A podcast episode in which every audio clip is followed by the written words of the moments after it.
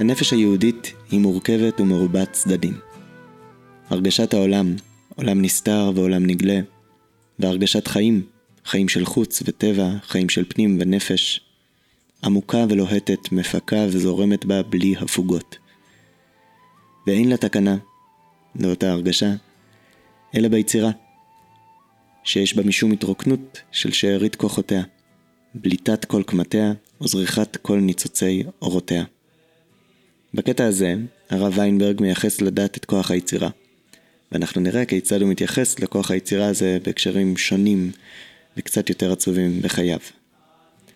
שלום לכל המאזינים שלנו, וברוכים השבים לפרק נוסף של פרויקט יארצייט מבית דעת תורה מבית ישיבת אור תורה מחניים, בו אנחנו מדברים על דמויות חשובות בהגות ובהיסטוריה היהודית ממש ביום פטירתן. היום, ד' שבט, יום פטירתו של בעל השרידי אש, רבי יחיאל יעקב ויינברג, ואנחנו מאוד שמחים לארח את אביתר לרנר לשיחה. אביתר גר איתנו פה בגבעת המבטר, בסמוך לישיבתנו, הוא בוגר הישיבה והכולל, וכרגע הוא נמצא במהלך כתיבה של תזה על השרידי אש. אז אה, אביתר, בוא נתחיל דווקא ממך. מה גרם לך להתחיל לעסוק בדמות של השרידי אש? אה, טוב, אז הכל מתחיל מקשר אה, אישי, מסע אישי שלי. לפני הרבה שנים אני חקרתי על סבא של סבא שלי, הרב מאיר לרנר, שהיה הרב של אלטונה 30 שנה. אה, בעצם הוא נולד בפולין ומשם עבר לבית המדרש לרבנים בברלין של הרב הילצהיימר. אה, דרך זה הכרתי את העולם הזה של האורתודוקסיה המודרנית אה, בגרמניה שלפני השואה. ומשם התגלגלתי גם לרב ויינברג שבעצם היה הראש בית המדרש לרבנים האחרון עד לסגירתו בשואה. ומסלול החיים שלו הוא גם מאוד דומה, הוא גם uh, מגיע ממזרח אירופה ועבר לברלין ובכללי המסלול הזה חוזר בדפוס דומה אצל הרבה אנשים, הרבה דמויות מפורסמות יותר או פחות.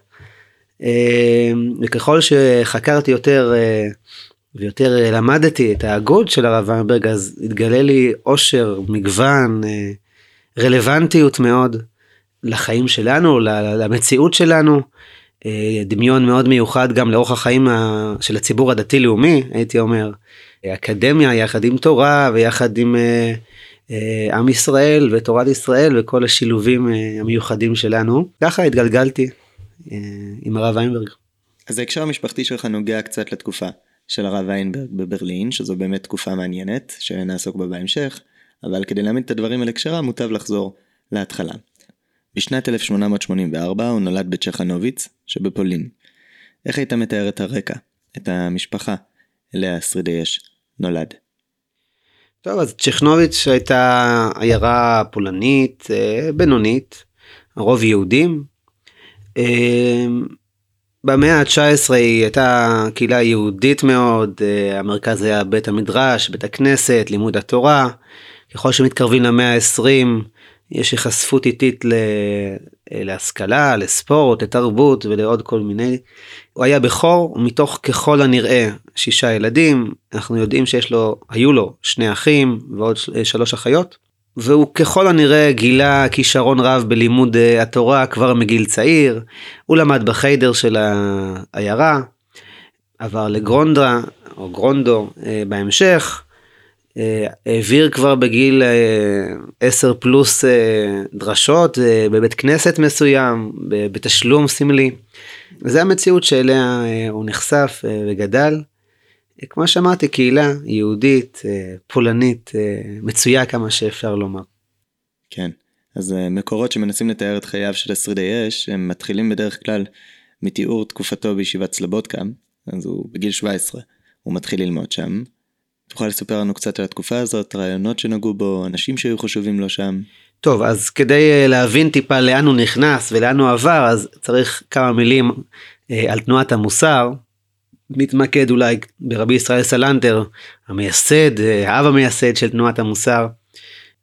תנועת המוסר, שהרב ויינברג בעצם מקביל אותה לחסידות.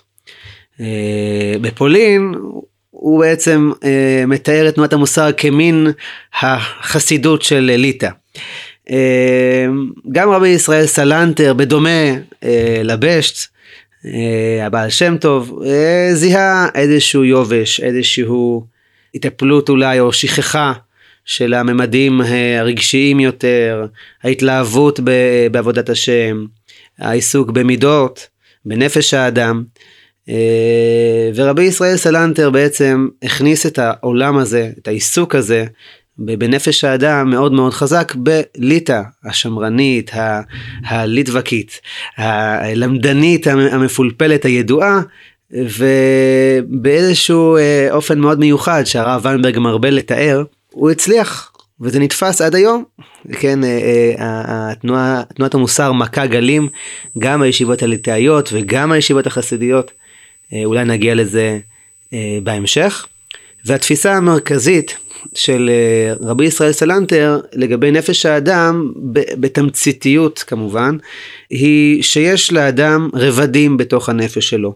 יש את הרובד הפנימי יותר שאפשר אולי לקרוא לו בשפה שאנחנו מכירים, התת מודע, הרב ויינברג אכן משווה בין, בין התפיסה הזאת לפרויד. הרובד העלום יותר, שאדם אין לו גישה אליו, אלא רק לביטויים של אותו רובד פנימי. הוא קורא לזה רגשות כהים, או אה, רגשות פנימיים, לעומת הרגשות הבהירים או החיצוניים. כלומר האדם מרגיש את הרובד הגלוי, המיידי יותר, הרגשות החיצוניים, אבל יש שם מתחת לפני הקרקע אה, אה, רחש בחש, סערה וטלטלה, שאדם אה, לפעמים מוצא את עצמו נקלע אליה בלי שהוא בכלל יודע איך להכיל אותה. ובעצם רבי ישראל סלנטר אומר שאם האדם לא ינסה להשפיע על העולם הפנימי הזה ולהתמודד איתו, אז לא יעזור כל החינוך וכל עבודת המידות החיצונית, כן, הזאת, כי פשוט זה יפתיע אותו, כן, באופן אה, מתפרץ ו- ו- ולא נשלט. ובעצם רבי ישראל סלנטר, סלנטר מפתח דרך שלמה אה, אה, כדי לנסות להשפיע גם העולם הפנימי הזה, על התת מודע, בכל מיני דרכים שונות. ו- רבי ישראל צלנטר בעצם היה מייסד אבל למעשה התלמידים שלו אלה שהפיצו את, הבשורה נתנו, נתנו לה צורה של ישיבות של אה, דרכים של כיוונים גם שונים. והכיוון שקשור לענייננו של סלבודקה שבעצם אה, המקים שלה אה, הרב נתן צבי פינקל הסבא מסלבודקה הוא בעצם קצת עוף מוזר בתנועת המוסר. תנועת המוסר השגרתית כן, אה, היא, היא יותר אה, פסימית. היא יותר אה, נוקשה כלפי האדם. להתעסק עם הנגיעות, עם הפניות הנסתרות של האדם. בעצם התמודדות מאוד קשה ומכאיבה הייתי אומר אפילו עם יצר הרע הנסתר והגלוי. וסלבודקה זה משהו אחר. הרב פינקל הסבא בעצם מדבר על גדלות האדם. בצורה חיובית על האדם. האדם הוא בעצם צלם אלוקים, וצלם האלוקים הזה נמצא בו. ובמקום להתעסק ביצר הרע שמסתיר אותו, המטרה היא הפוכה, הדרך היא הפוכה, לנסות לגלות את הצלם הזה, הצלם העלום הזה שירד בגלל חטא האדם הראשון, וזה המטרה, זה העיסוק המרכזי, זה עיסוק הרבה יותר חיובי, הרבה יותר אה, אה, מגדיל ומעצים, אה, ופחות פחות, למרות שגם זה כמובן קיים בסלבודקה, פחות התעסקות עם, ה, עם השלילי, עם, ה, עם, ה, עם היצר, במובן הפשוט והמוסרניקי המצוי. והרב ויינברג בעצם בגיל 17, כמו שאמרת, 1901, אה, מגיע אה, לישיבה הזאת, והוא מעיד שנים לאחר מכן שהישיבה השפיעה עליו עמוקות, והוא כותב עליה וכותב חוויות ממנה אה, גם לאורך עשרות שנים אחר כך. בעצם הוא פגש גם את שני, מעבר לסבא מסלבודקה עצמו, הוא פגש גם את שני התלמידים הגדולים יותר, המבוגרים יותר, אה, של אה, רבי ישראל סלנטר, את רבי יצחק בלזר, וגם הרב נפתלי אמסטרדם, שהיה נחשב לחסיד שבחבורה. הוא גם השפיע עליו עמוקות, וניכרת העוצמה של החוויות מהישיבה. אה, רב העיירה, בה נולד הרב ויינברג, הרב אליהו ברוך קמאי, היה ראש ישיבת מיר. ובשנת 1903, יחד עם הרב אליעזר יהודה פינקל, שהוא קצת מצחיק להגיד את זה, הוא הנכד של הסבא, של הסבא מסלובודקה, אז הרב ויינברג עובר יחד איתו ללמוד במיר. מה לדעתך גרם למעבר הזה מסלובודקה למיר? טוב, אז לישיבת סלובודקה לא היו חיים קלים. היא עברה תהפוכות רבות אה, וגם אה, מרידות. הישיבה התפצלה פעם אחת והיה עוד מרד בהמשך. בעצם הרב ויינברג מגיע לישיבה בשיאו של איזשהו אה, מרד מסוים, המרד השני של הישיבה. עד כדי כך שחלק מהתלמידים יושבים בצד אחד והאחרים יושבים בצד השני ובעצם המרד והקונפליקט והמאבק הוא ההתנגדות למוסר. כמו שאמרתי המוסר היה חידוש, חידוש אפילו נועז בשביל העולם הליטאי. הרבה למדנים שבאו כדי ללמוד, כדי ללמוד מרבני הישיבה הלמדנים, לא היה להם נוח עם הרעיונות והתורות והמחשבות של הסבא מסלבודקה אה, והם בעצם אה, נאבקו כן וגם הפריעו במהלך שיעורים של, אה, של הסבא ועוד כל מיני תיאורים מעניינים. וכמו שאמרתי הישיבה כבר פוצלה כלומר הישיבה הראשונה כבר הצליחה להעיף את uh, תומכי תנועת המוסר ואת הסבא והתפצלה, היה ישיבת uh, כנסת uh, בית, uh, בית יצחק על שם הרב uh, חנן יצחק ספקטור וכנסת ישראל שזאת ישיבת uh, סלבודקה הידועה על שם רבי ישראל סלנטר. Uh, והרב ומברג היה מקורב מאוד לסבא מסלבודקה, הוא העיד uh, על עצמו שהסבא גידל אותו כבנו. ויש לנו כמה רמזים גם שהוא קצת סבל מהמתנגדים לסבא, אה, שגם ניסו קצת לקלקל לו את הקידום שלו במעמד שלו אה, בישיבה. אבל כחלק מה בעצם הניסיון הזה להפיץ את תנועת המוסר, הסבא בעצם שלח אה, לכל מיני ישיבות אחרות קבוצות של תלמידים שהוא סומך עליהם שהם אה, מאמיני דרכה וממשיכיה של אה, תנועת המוסר ועל ידי כך בעצם ביקש להשפיע אה, גם אה, ולהפיץ את תנועת המוסר גם למקומות אחרים. אה, וכחלק מהדבר הזה אה, בעצם הרב ומברג נשלח ביחד עם אה, נכדו של הסבא מסלבודקה אה, לישיבת מיר כדי בעצם להפיץ את הבשורה המוסרניקית גם למיר. יחד עם זאת חוץ מהמרידה והמאבק בישיבה נגד הרעיונות של תנועת המוסר היה פה גם משהו קצת בהתנהלות של, אה, של הסבא. בעצם התופעה של משגיח בישיבות שהיום אה, היא מאוד אה, אה, ברורה מאליה בכל הישיבות בציבור החרדי, גם הליטאי וגם החסידי, היא בעצם חידוש של אה, תנועת המוסר, והייתי אומר אפילו כמעט של הסבא עצמו, למרות שהוא הביא, הוביל אותה ובעצם הקים אותה, הוא לא שימש כראש הישיבה אלא כמשגיח. ודווקא המעמד ביניים הזה שהוא יצר אה, אפשר לו מאוד מאוד להתקרב ולהשגיח על אה, התלמידים באופן אה, שראש ישיבה לא מסוגל. יכול להיות מאוד שגם זה עמד ברקע של, הניסי... של המעבר של הרב אמברג, ניסיון קצת להתרחק מההשגחה הצמודה של הסבא. והרב עמג ידוע שהוא אה, אה, התעניין מאוד, כמו הרבה מתלמידי הישיבה וגם כמו הסבא עצמו בצעירותו, אה, אה, שהתעניינו בהשכלה, בספרות עברית בעיקר. אה, אז יכול להיות שגם זה עמד ברקע. כן, תרשה לי להיכנס עכשיו לאפיזודה קצרה שהיא אולי פתיחה לנושא יותר רחב. תיארת איזה עניין והיפתחות לתחומים אחרים, לספרות קצת אחרת, ויש איזה סיפור שהולך ככה על הרב ויינברג, שבשלב מסוים הוא יצא מהישיבה במטרה להגיע לגרודנה כדי ללמוד רוסית, כן? לא, לומדים רוסית כדי ללמוד uh, ספרות אחרת, בוא נגיד ככה. והסיפור הזה נגמר בכך שהחפץ חיים בכבודו ובעצמו נשלח כדי להחזיר את הרב ויינברג לספסל הלימודים בישיבה. מה, מה בדיוק קרה שם? אז כמו שהתחלתי לומר, הסבא מאוד מאוד uh, התערב uh, בחיים של תלמידיו וניסה uh, בצורות גם פחות נעימות לה, להשפיע עליהם, ללחוץ עליהם, uh, כדי שימשיכו בתלם ולא ייגררו לכל מיני uh, דברים שהוא גם בצעירותו uh, טעה בהם, כך הוא ראה את הדברים. וכמו שהתחלתי לומר, לרב ויינברג היה קצת היסטוריה של קריאת ספרות עברית. לאחר חורף אחד שהוא חזר לביתו, אז הוא קרא את כל הספרים של שני סופרים עבריים במזרח אירופה, והוא ניסה לפתח את האפיק הזה. והרב פינקל כמובן, שהיה כל כך קרוב לרב ויינברג, הרגיש וחשש לדבר הזה. בעצם היה גם ניסיון אה, להכניס לו בחור מסוים, מעין מרגל של הסבא, אה, ש, שיגור ביחד איתו בדירה, והרב אמבג הצליח איכשהו להתחמק מהעניין. ובעצם פה אה, אה, בסיפור שהזכרת על החפץ חיים, אה, אחרי שהרב אמבג ממש נסע על מנת ללמוד רוסית, אז הרב פינקל, הסבא, הבין שהוא חייב לנקוט בצעדים יותר אה, משמעותיים כדי ללחוץ על הרב אמברג לחזור לתלם ובאמת הוא ערב את החפץ חיים שהוא ידע שהרב אמברג מאוד מעריך ו...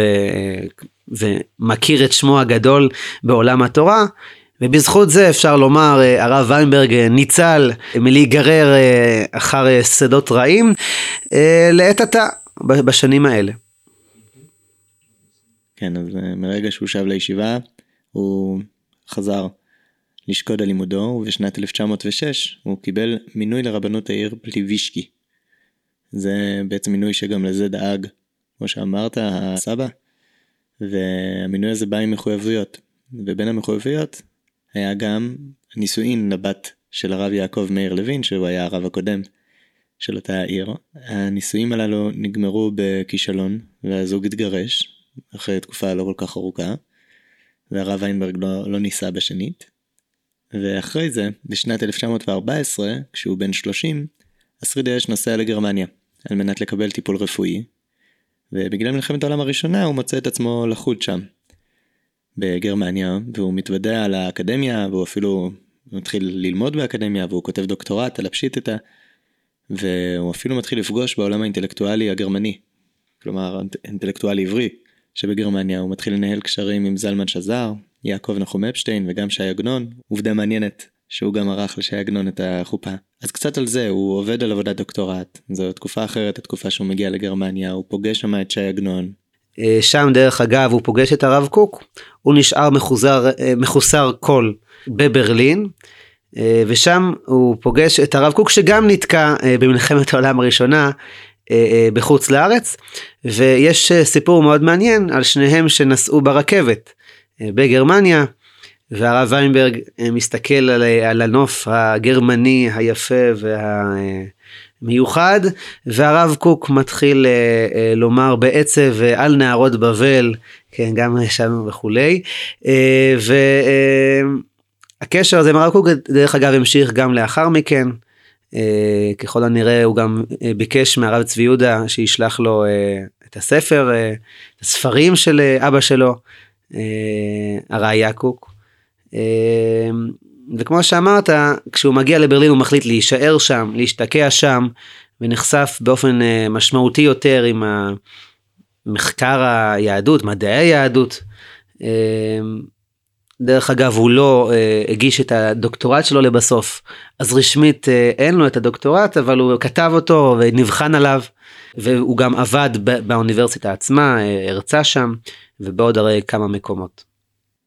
אז המלחמה הסתיימה והוא בחר להישאר בגרמניה ולהתחיל ללמוד וללמד כמו שאמרת אמנם הוא לא הגיש את הדוקטורט אבל הוא התחיל ללמד באוניברסיטה וגם בבית המדרש לרבנים בברלין. ואז, בעקבות מותו הפתאומי של הרב אברהם קפלן, שהיה ראש בית המדרש לרבנים, הוצא לו תפקיד ראש בית המדרש בשנת 1924. והוא קיבל על עצמו את התפקיד, והוא שימש בו עד לסגירה של בית המדרש ממש בליל הבדולח ב-1938. עכשיו, כל הרקע הזה, כל ההקשר החדש הזה שגרמניה נתנה לו, מאיפה היית אומר שזה בא? איך זה, איך זה עובד ביחס לרקע של הרב ויינברג ששמענו עליו עד עכשיו? זה שינוי מן הקצה אל הקצה. מה נער ישיבות מוסר מוצא פתאום באקדמיה. טוב אז צריך קצת להקדים אולי על היחס להשכלה והתרבות אה, במזרח אירופה אה, בניגוד למערב אירופה. מזרח אירופה היו אה, קצת בדיליי בהרבה מובנים ודווקא הדיליי הזה אפשר להם יותר אה, שלוות נפש בהכלת אה, התרבות וההשכלה, אה, שהיא בעיקר התבטאה בהתחלה בספרות בעיקר, ספרות יפה. ועם המטען הזה בעצם הרב ויינברג, כמו שכבר תיארנו, מאוד התעניין בעולם הזה. ומשם הוא מגיע, כן, לברלין ונחשף לעולם חדש במידה רבה. כן, אם עד עכשיו החסות שלו הייתה בעיקר לספרות, פה הוא, נכ... הוא נחשף פעם ראשונה בצורה, בצורה רצינית ומלאה עם uh, מדעי היהדות. Uh, והוא באמת נכנס לעולם הזה ונהיה uh, בקיא ומומחה בו. והוא בעצם מאוד מאוד מאוד האמין בצורך של המחקר, מחקר התלמוד, כן, מחקר הנוסח של התלמוד בעיקר. ויש בו גם uh, קצת עדויות בתוך השרידי אש, uh, עירוב של שיקולים מסוימים והסברים של להלכות שונות גם מהעולם הזה של המחקר, אבל זה יגיע. בהמשך. ואיפה היית ממקם אותו, נגיד ביחס לסוגיה של תורה עם דרך ארץ? בכלל, מה היה היחס של הרב ויינברג בכל מה שנוגע לשילוב של יהדות ותרבות כללית? טוב, אז במחקר יש בעצם דיונים אה, על פרטי השלבים של הקבלה והחשפות שלו לעולם הזה.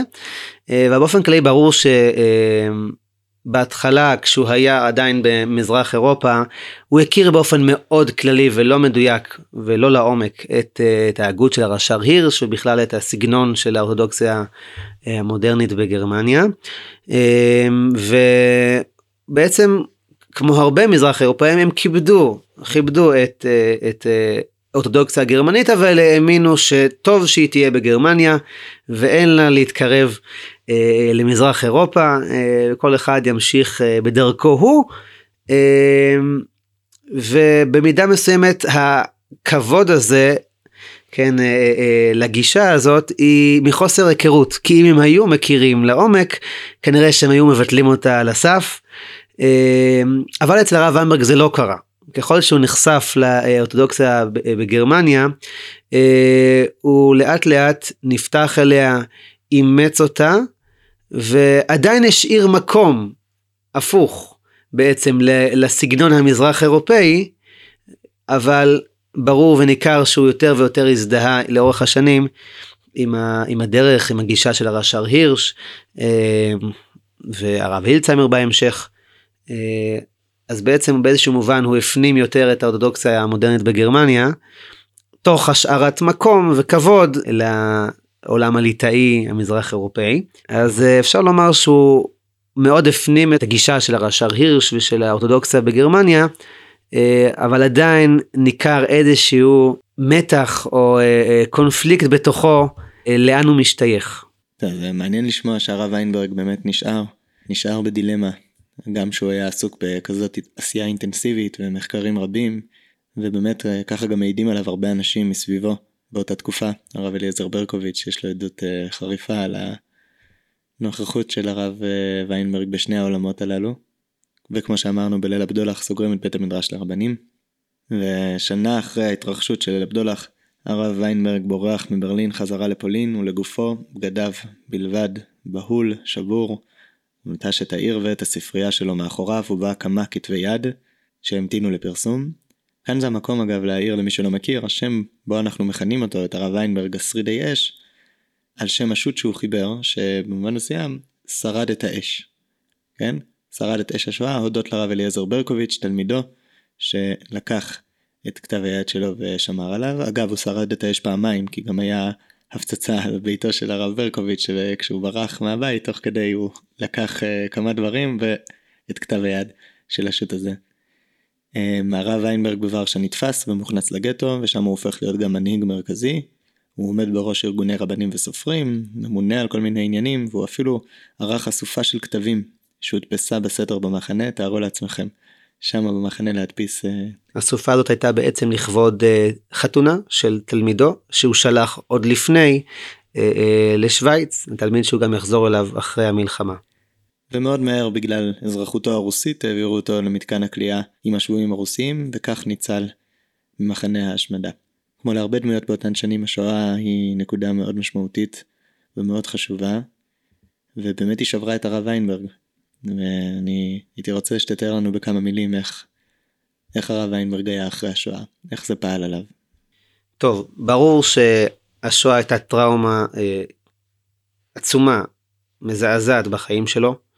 אה, ניכר הדבר הזה בהמון מקומות בהגות שלו, שבו הוא מתייחס לשואה, ואפשר לומר שהשבר הגדול מעבר לזוועות של השואה שהוא ראה במחנות, זה בעצם תחושת כישלון האישי שלו. ככל הנראה הרב ויינברג באמת ובתמים לא איבד את האופטימיות ותלה תקווה שהגרמנים יתעשתו והעסק ייעצר. וכשזה לא קרה, הדבר פשוט אה, שבר אותו לגמרי, וזה ניכר מכל מיני עדויות שונות.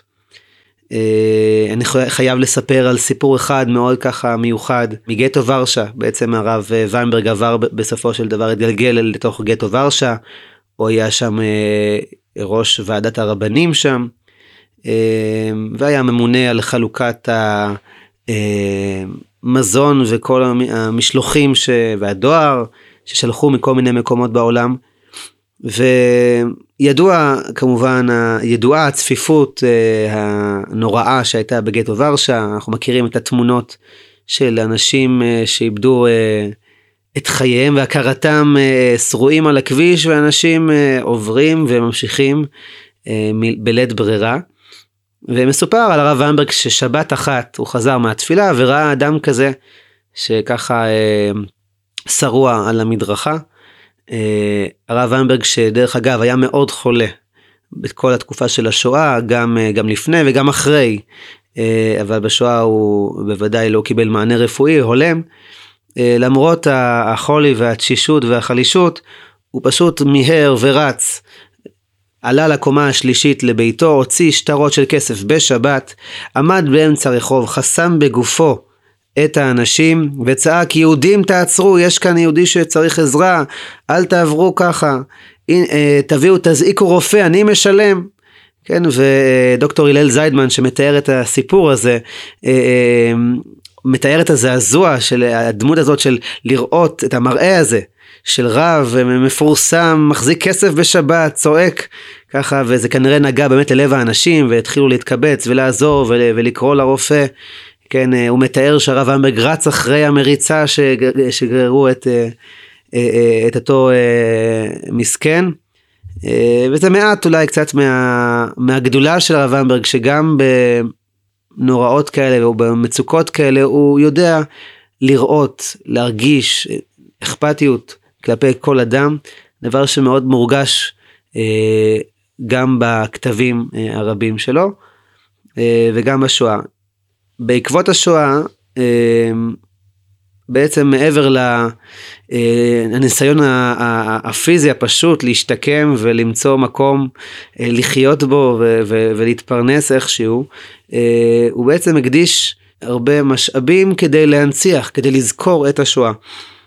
הוא בעצם היה אחד מהפוסקים הבודדים אה, בשיעור קומה שלו, שקראו בעצם אה, אה, לקבוע יום זיכרון לאומי לזכר כל הנרצחים בשואה. ומה שמעניין שבעצם השרידי אש, שכמו שאמרת מקודם, השם הזה נקרא על שם ההצלה של הכתבים האלה עצמם, גם בתוך התוכן של השרידי אש, הרבה הרבה תשובות הרב ויינברג מקפיד להנציח בהם את ה... אלה שלא שרדו אה, בשואה, כן, ובאופן מאוד מיוחד, אני לא מכיר הרבה שו"תים שמרחיבים לתאר מיהו האדם שכתב להם את, את השאלה, כן, והוא פשוט טורח להסביר מי זה, והוא אומר, אני מסביר את זה כי פשוט אף אחד לא ידע אם אני לא אעשה זאת. והשרידי אש אפשר לומר זה שם אה, כפול וכפול אה, כפל עם, עם כפל משמעות אה, והוא בעצם משתמש בהלכה כהנצחה כהנצחה לשואה. אני חייב גם לציין כאן את התשובה הגדולה שפתחה את המהדורה הראשונה של השרידי אש. בשנ... בש... בשנות ההתגברות של הנאצים הם החליטו לחייב את, את היהודים לפני שחיטה של הבהמות להכות את הבהמות במכת חשמל, ובעצם הרב ויינברג התגייס כדי לברר מבחינה הלכתית האם יש מקום להתיר ואיך, והוא כתב תשובה מאוד מאוד מאוד ארוכה, שבסוף הוא גנז ולא פרסם אותה, רק uh, הרבה שנים לאחר השואה, והוא בוחר לפרסם אותה כסוג של הנצחה. וואו, זו נקודה חזקה מאוד, להנציח ככה דרך ההלכה. כאילו הכפל הזה בשם הזה שאמרת, השריד פה הוא ודאי לא שריד במובן של שרד את השואה. כלומר האנשים הללו לא שרדו, אלא זה שרידים לאותם אנשים שדווקא לא שרדו. הדברים שנאמרו משמם, הסיפור שלהם, העובדה שהוא מנקז את כל זה למפעל הלכתי בוודאי מלמדת על הדרך שבה הוא הפנים את הדברים. וזה מוביל אותי גם לשאלה הבאה. אה, מסריד היש נמנע מלתת הסבר תיאולוגי.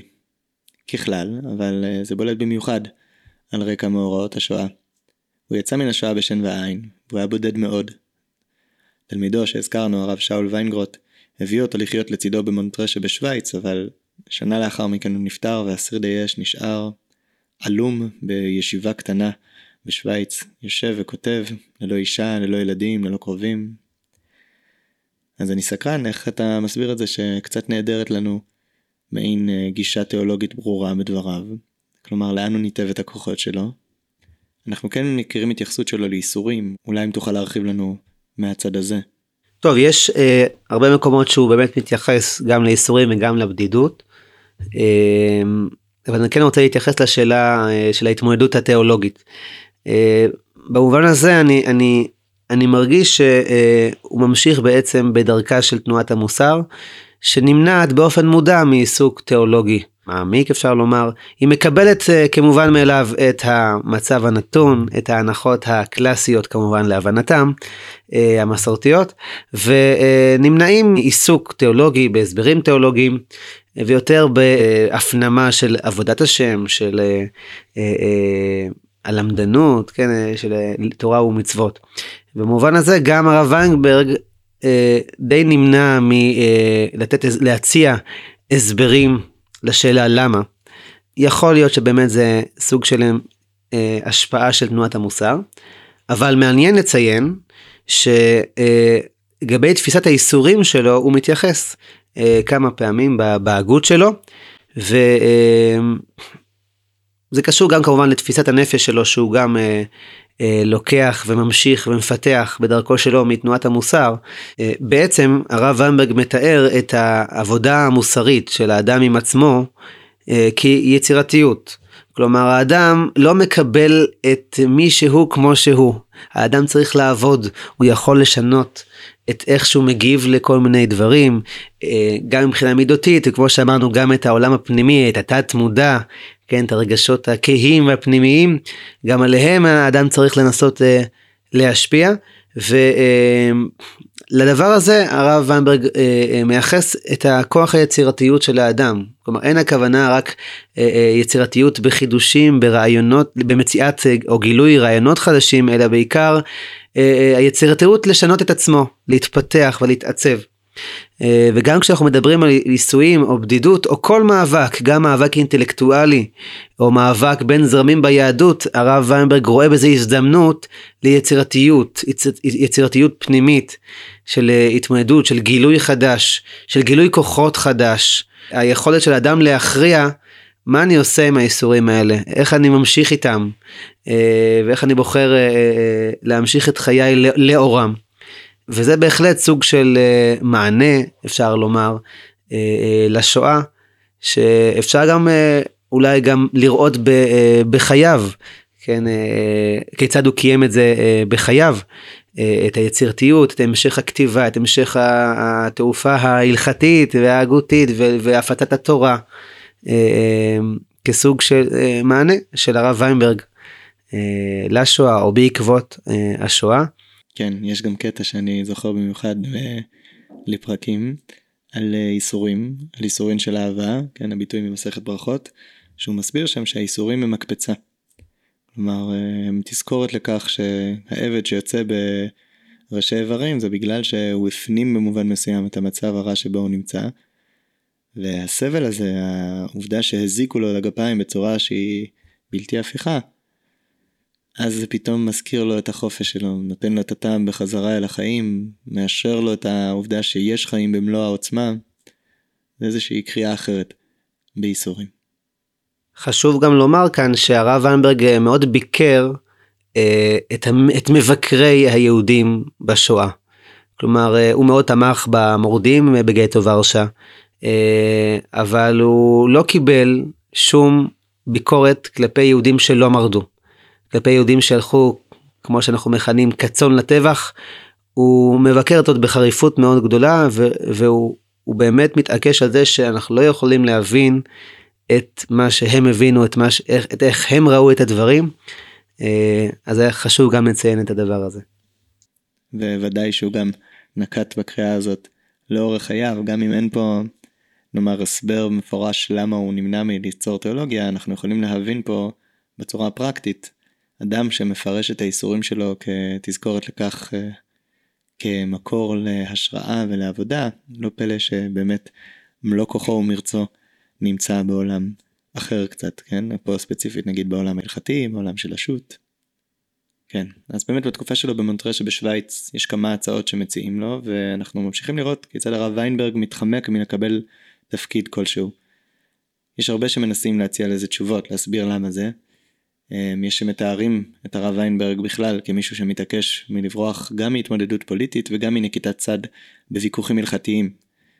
כלומר, נביא לדוגמה יוסף יצחק ליפשיץ, כתב שהרב ויינברג אמנם היה פוסק שמרן, אבל פתוח מאוד שיסמכו על אחרים מלבדו, והוא מביא לא מעט מבואות שתומכות בזה, כן, מתוך דבריו, יש כאלו מבואות חריפות כמו ולכן איני רוצה להורות בזה לא איסור ולא היתר, ומי שדעתו יפה יבוא ויורה, וכן הוא גם דעתי הענייה, או בבקשה שלא לסמוך עליי, כי אם לשאול עוד רבנים גדולים ומובהקים בהוראה. את הסירוב העקבי הזה, ליפשיץ מסביר בכך שהוא בעצם בא לחפות על איזושהי חוסר נכונות להישען על שיקול דעתו. והוא מסביר שזה בגלל שהגם שהוא היה אדם תקיף ומאוד אה, חכם ומאוד בעל ניסיון, בסופו של דבר הוא לא ראה את עצמו כנושא מורשת של בית מדרש. הוא בא מבחוץ, כלומר הוא בן של קצין רוסי, לא משפחה מיוחסת, לא משפחה של רבנים, ושהדבר הזה הניע אותו מלקבל הכרעות בעלות משקל ציבורי. אני סתם סקרן, מה דעתך על הדברים האלו? איך היית מסביר אתה את העובדה שהוא ככה בורח מפסיקה? טוב, חשוב קודם כל אה, לומר, לגבי התקופה שלו בשוויץ, העניין יותר פשוט בעיניי. אה, הרב ויינברג לא שימש בתפקיד רבני רשמי, ולכן כששאלו את עצתו, כך הוא התייחס לזה. כלומר, הוא לא הסמכות ההלכתית הממונה על איזשהו אה, עיר או קהילה, והוא נותן את עצתו, ולכן הוא משמר את הסמכות של הרבנים המקומיים, כן, והוא לא ממהר אה, אה, להכריע מצד עצמו, הוא מציע את דעתו, אבל משאיר את המילה האחרונה לרב אה, בעל הסמכות של אותה קהילה. אבל אני רוצה רגע להחריף את השאלה מכיוון אחר. לאורך כל הדרך ניכר שהרב ויינברג מבטל את דעתו גם כשהוא בשיא גדולתו. הוא המנהיג הבלתי מעורער של האורתודוקסיה המודרנית בגרמניה, עדיין הוא מבטל את דעתו במיוחד לגדולי התורה המזרח אירופאים, שהוא מכיר ומעריץ וחבר גם של אה, חלקם. אני אוסיף לזה שגם בחלק מהתשובות שלו הוא בעצם ממליץ לאותו רב ששואל אותו, שואל בעצתו, למרות שהוא חושב אה, שיש לנקוט באופן מסוים, לעשות דווקא, אה, ללכת בדרך אחרת, כדי לא להסתבך עם השמרנים האדוקים, שמן הסתם לא יקבלו את החידוש. אני, אני, אני אסתייג מגישות פסיכולוגיות בהבנת הגישה הזאת של הרב ויינברג, ואני רוצה דווקא להציע כיוון אחר, שהוא בעצם אומר שיש כאן עניין מהותי יותר. כלומר, אה, הרב ויינברג באמת ובתמים אה, מאמין בגדולי תורה. חינוך שהוא קיבל בישיבת סלבודקה, אה, ההערצה וההידבקות בגדולי תורה ובעיקר בגדולי מידות ותורה, והוא באמת באופן פנימי עמוק הרגיש מחויבות להסכמת גדולי התורה. הוא מאוד העצים את החשיבות של הדמויות מופת. והוא באמת מרגיש צורך אה, לשמוע בדעתם ולהתקבל גם בעיניהם, ולכן הוא בעצם פונה אה, כל הזמן אה, כדי לקבל את הסכמתם, אה, והוא לא ימהר לסתור את אה, דבריהם. וזה קצת מוביל אותנו לשאלה שאולי התחלנו לענות עליה.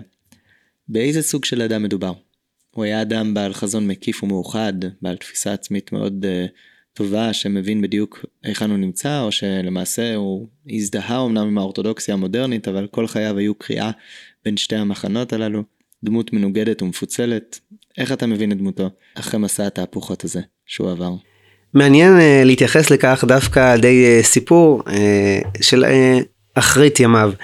בעצם אה, מיטתו של הרב ויינברג אה, שמועברת משוויץ לישראל אה, יוצאת משערי צדק לכיוון בית העלמין החדש בסנהדריה ושם מקבץ תלמידים מישיבת סלבודקה המתחדשת הלא ישיבת חברון עוצרים את המיטה ובפקודת ראש הישיבה שהיה חבר של הרב ויינברג הרב יחזקאל סרנה אה, מתעקשים שהם יסחבו וירימו את המיטה את מיטתו.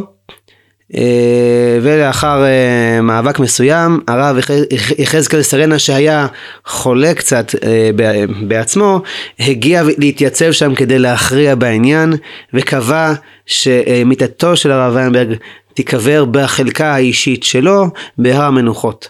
וכל ההלוויה המלווית באישי ציבור ישראלים, נשיא המדינה ועוד כמובן רבנים חשובים, פשוט מפנים את הדרך, משנים את הכיוון לכיוון הר המנוחות ושם באמת אה, הוא נקבר.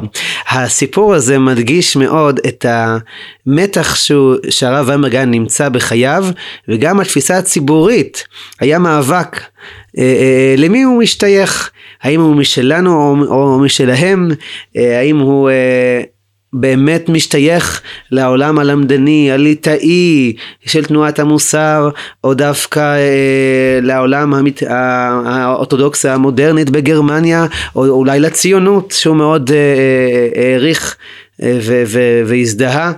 ועד אה, אחרית ימיו הוא לא זכה בעצם להכרעה אה, אה, בשאלה הזאת. ולמרות זאת, שוב, מהמעט שאני קורא, צריך כמובן לשים על השולחן את ההסתייגות, אה, בסוף אה, יש מגבלה כמה אפשר אה, להכיר את הדמות ואת האדם, ואדם כל כך גדול רק מה, מההגות שלו, אבל אני יכול לומר שמהרושם שלי, מהרבה מקומות, הוא באמת האמין בשני הצדדים. הוא באמת נקט בשתי דרכים.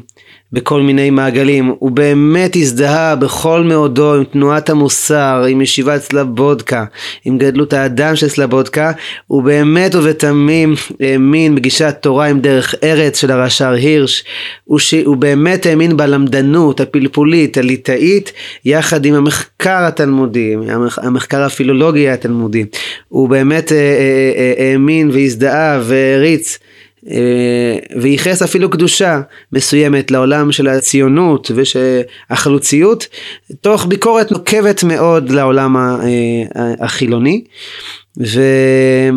ושוב, בתחושה הצנועה שלי, הוא באמת בתמים האמין ואחז בצדדים האלה, והמתח והקונפליקט הם לא בנפשו אלא יותר בהתקבלות הציבורית של הכתבים האלה. כל צד אה, ראה את הצד השני אה, אה, כלא לגיטימי, והרב ויינברג באמת התלבט מהבחינה הציבורית, מבחינה החברתית, איך בעצם ליישב בין הצדדים. כן, הוא התעסק גם מאוד בתיווך, דווקא בגלל שהוא היה כל כך מזוהה עם צדדים שונים, הרבה ראו בו כמתווך וביקשו את עזרתו בהסברה הדדית. הזכרת בכמה מילים את היחס לציונות, את האמונה במדינת ישראל. אני אשמח אם אולי תוכל להרחיב על זה קצת. טוב, אז לעניין החלוצים, הוא אה, היה נחרץ בצורך לכבד אותם, בלהכיר טובה, להכיר תודה להם, והוא מאוד ביקר את האנשים שלא באו מעמדה כזאת של כבוד, של הוקרת תודה, לחלוצים שמסרו נפשם אה, כפשוטו כדי אה, אה, להפריח את הארץ ולבנות בה גם מקלט, כן, ליהודי העולם. מעניין שהוא כתב מאמר על הרצל שמאוד מזכיר את היחס של הרב קוק להרצל. הוא ממש מתאר אותו אה, כאיש חזון אה, נבואי ורוחני.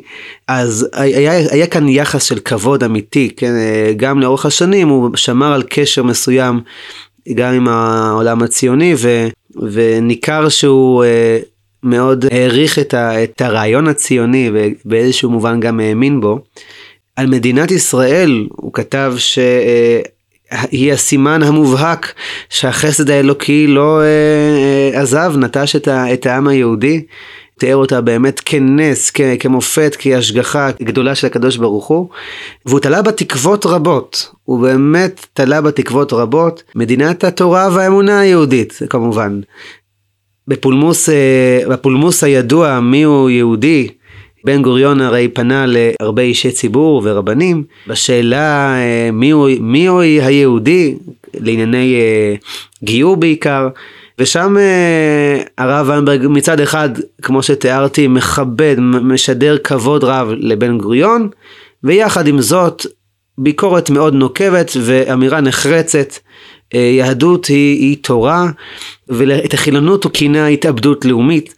אז היה לו ביקורת רבה על החילוניות, והיה לו ברור שהדת צריכה ללכת ביחד עם המדינה, והוא התנגד לכל הפרדה ביניהם. ועוד פעם, יחד עם זאת, הוא כל הזמן אה, אה, הריץ את המדינה, עקב אחריה, בשמחה, בהערצה, והוא גם ייחס לקדושה. שני הדברים האלה בעצם הוא אה, שילב ביחד. כן, אה, דווקא הוא אה, הצליח אולי כן לבאר ולהבין באמת את הצדדים, ולכן הוא, הוא, הוא ראה בהבנה את, את המפתח הגדול לתקשורת. אז לסיום, ראשית, אני אשמח לשאול אותך, מה לדעתך כדאי לנו לאמץ לעצמנו מדמותו של השרידי אש? וגם אני אשמח לשמוע איזה קטע מדבריו של הרב ויינברג שנוגע בך במיוחד. אה, אני אקרא ברשותך קטע שבחרתי מתוך אה, איזושהי דרשה של הרב ויינברג, אה, הוא מתייחס למדרש שמופיע בראשית רבה, המחלוקת בין רבי עקיבא לבין אזי, מהו הכלל הגדול בתורה, והוא חותם את העיון שלו בפסקה הבאה: כל יהודי חרד צריך לדעת ולהכיר כי תפקידו וחובתו היא לשפר ולטפח את אישיותו המוסרית. כי יהדות חרדית פירושה אנושיות, בצורת תרבות ובמדרגה הכי עליונה. ומצד התורה טבעי היה הדבר, לו היה כל יהודי חרד איש עולה במידותיו, איש אשר שאר לו במידות טרומיות, ולו הייתה כל עדת יהודים אדוקים חברה של בני עלייה. כי על כן נתן לנו כלי חמדה זה, כלומר התורה, לא רק כלי שמשמש לעשות אותנו חטיבה מיוחדה בעולם, אלא שמייצג גם קנה רוי פלאי, שבו אפשר להסתכל בבהירות יתרה בקווי ההתפתחות ההיסטורית של המין האנושי, ולכוון את מגמתה המוסרית האמיתית. הווה אומר, זה ספר תולדות אדם, זה כלל גדול בתורה. אני חושב שבקטע הזה אה, מקופלת אולי התמצית של אה, אה, מה שדיברנו היום. ההתמקדות בנפש האדם, שמצד אחד הרב אמברג קיבל מתנועת המוסר ושילב אותה בהערכה אה, לחוכמה האנושית, לתרבות האנושית שהוא קיבל אה, במרחב הגרמני יותר. אה, היחס לאדם, הרגישות של האדם, הוא התעסק המון בחינוך. הרב ויינברג בעצם היה מחנך של מחנכים, הוא היה ראש של בית מדרש לרבנים ולאנשי ציבור, כן, והוא התעסק המון בחינוך של האדם. גם בהלכה וגם בפסיקה מורגשת המודעות הזאת לחינוך, להשלכות החינוכיות של הפסיקה שלו. על הציבור ועל אה, מקבלי אה, אה, פסקיו.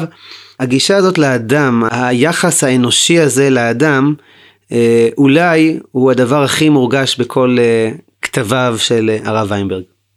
אני רוצה להודות לך אביתר, שלימדת אותנו יותר על דמותו של השרידי אש, תודה רבה. תודה על ההזמנה. ולכם המאזינים, תודה רבה שהייתם איתנו. לכל החפץ, לכל החפצה. בין חיבוריו של השרידי אש יש את שו"ת שרידי אש שהלך והתרחב עם השנים ומתייחס לארבעת חלקי שולחן ערוך. ישנו הספר לפרקים, שכולל בתוכו דרשות שנשא בבמות שונות, דברים על פרשות השבוע. יש גם את החידושים שלו על הש"ס, וגם ספר מאוד נחמד בשם פרשנות, שתוכלו למצוא בו מחקרים תלמודיים, קצת יותר מהזווית המיוחדת הזאת שלו. תודה רבה לכם על ההאזנה, ולהתראות.